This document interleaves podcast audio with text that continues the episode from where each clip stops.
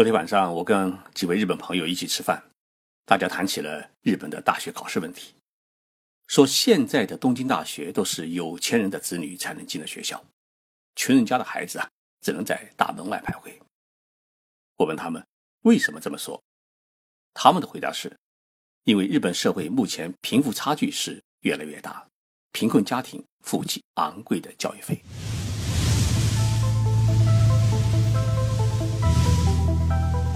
任你波涛汹涌，我自静静到来。静说日本，冷静才能说出真相。我是徐宁波，在东京给各位讲述日本故事。大家知道，东京大学啊，就像中国的北大和清华，是日本最好的大学。当然，在亚洲各大学的排名中，它是远远领先于其他大学，是亚洲的第一名校。东京大学在日本被简称为东大。创立于1877年，比我们的北京大学早了21年，是亚洲最老资格大学。那么东大是一所综合性大学，它有三个校区，文科自然是最牛的专业，医学呢也是日本第一，日本天皇动手术啊都去东大的附属医院。其次呢是农学院，包括秀医都是日本最牛的。那么在世界各个大学当中，东大还有哪些专业是排名世界前列的呢？据说物理学是世界第一，化学和生物学都是世界前五位。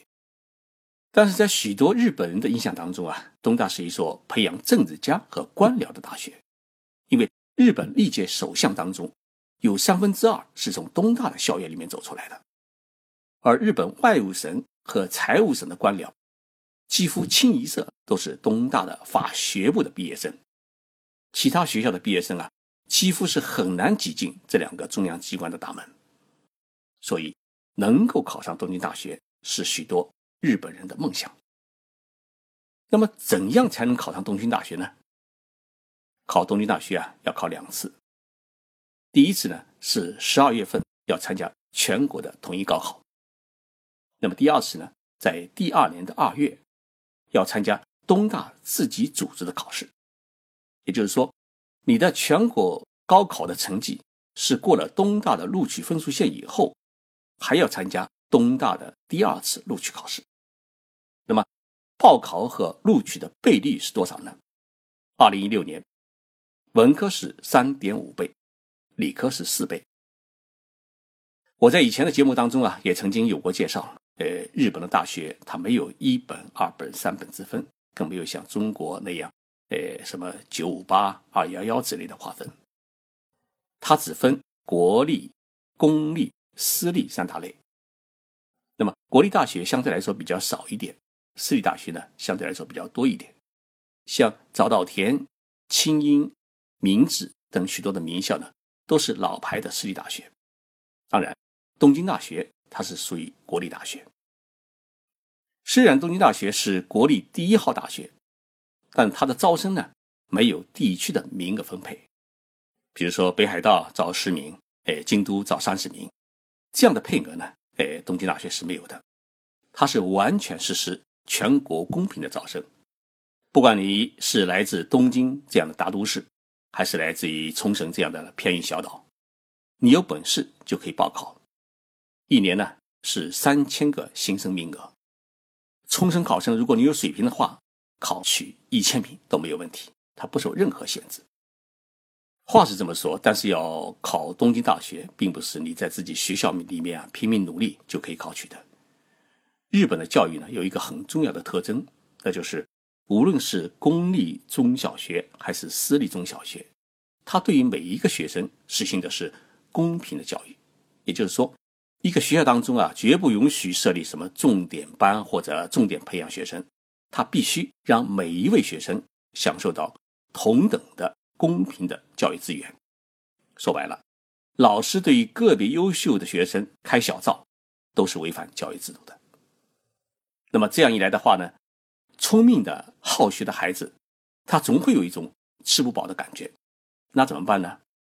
老师会告诉你，很简单，你去校外的辅导学校参加补课学习。日本的课外辅导学校是一种合法的辅助性教育机构，而且已经成为一个全国范围的规模性产业，有好几家呢是上市公司。这些课外辅导学校大多数是以什么什么学习署的名字出现，而且分工已经很细。比如说，你想报考早稻田大学，那么日本就有一个全国规模的早稻田学院这样的一个辅导学校，它在东京首都圈就有一百四十九个分校。一年收取的学费呢是高达两百亿日元，相当于十二亿元人民币。这个学校它分成小学班、初中班、高中班，还有回炉班，还有一个是海外归国子女班。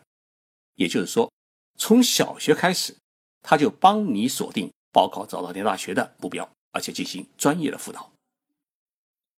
比早稻田学院更牛的还有一所课外辅导学校，叫和合署。黄河的河，合作的合，哎，私塾的塾。它在全国呢有五百三十家学校，在校学生呢达到十二万人，教职员工有两千七百多人。这所学校就是帮你从小辅导报考东京大学，而且从幼儿园开始。说到这里，在高中里面当教师的听众朋友一定会想，那当高考辅导老师不是很轻松吗？那确实是比较轻松的。因为日本没有像中国那么大的高考压力，有多少学生考上全国一流大学，不完全取决于高中的教育，更多的是取决于学生在校外的辅导学习。那么大家一定会问，学生参加各种校外辅导学习，他每个月要支付多少的学费？一般来说，小学生一个月呢是四万日元，初中生一个月呢，哎，大概是六万日元。高中生一个月呢，一般需要十万日元，十万日元呢就相当于六千块人民币。如果你想享受老师一对一的辅导的话，那么学费就要翻倍。日本公司职员的平均月收入是三十八万日元，相当于呢两万两千块人民币。而且日本员工呢一般来说没有隐形收入。那么作为日本普通的家庭，他有四个人，也就孩子有两个，那么这笔钱呢又养活一家四口。所以，一般的家庭是无法让孩子每个月去花费这么多的钱去参加校外辅导学校的学习的。所以，从这一个方面来讲，能够报考东京大学的学生，绝大多数是有钱家的人的孩子。他们从小在最好的私立学校、私立中学和最好的校外辅导学校里面学习，然后报考东京大学。而一般的贫困家庭出生的孩子呢？他只能在东京大学门口拍一张照片留念，因为你从小学时代开始就拼不过人家。和我一起吃饭的一位朋友是日本一家著名报社的编辑委员，年纪呢跟我差不多。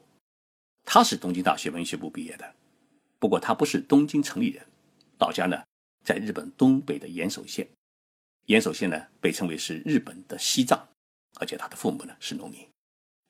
他说，在八十年代考上东京大学的时候啊，一个班的同学有百分之七十是来自农村和地方小城市。因为那个时候，日本的贫富差距并不像现在这么大，同时日本也没有这么多的课外辅导学校，大家基本上都是通过在学校的拼命努力才考上东京大学的。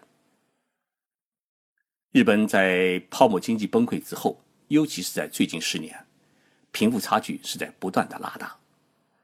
安倍经济学折腾了近四年，也没有让国民的实际收入呢出现增加，反而减少。所以，社会收入的不公平也将导致教育的不公平，最终也会导致就业的不公平。大家听了这个节目，是否担心自己到日本留学，想报考东京大学是否会很难？我觉得这是相对的。东京大学对于外国留学生有另外一套的考试试卷。难度自然比日本学生来得低，而且部分科目呢允许用英语回答。所以，如果你在中国读书时啊英语基础很好，那么考东京大学就会占很大的便宜。同样，报考东京大学的研究生院也比一般的日本学生来得容易。从这个意义上来说，你在日本报考东大，不管你家庭有钱还是没钱，起跑线是一样的。或许。贫寒家庭出身的留学生更有一种顽强的学习与拼搏精神。谢谢大家收听这一期节目，我是徐静波，我在东京。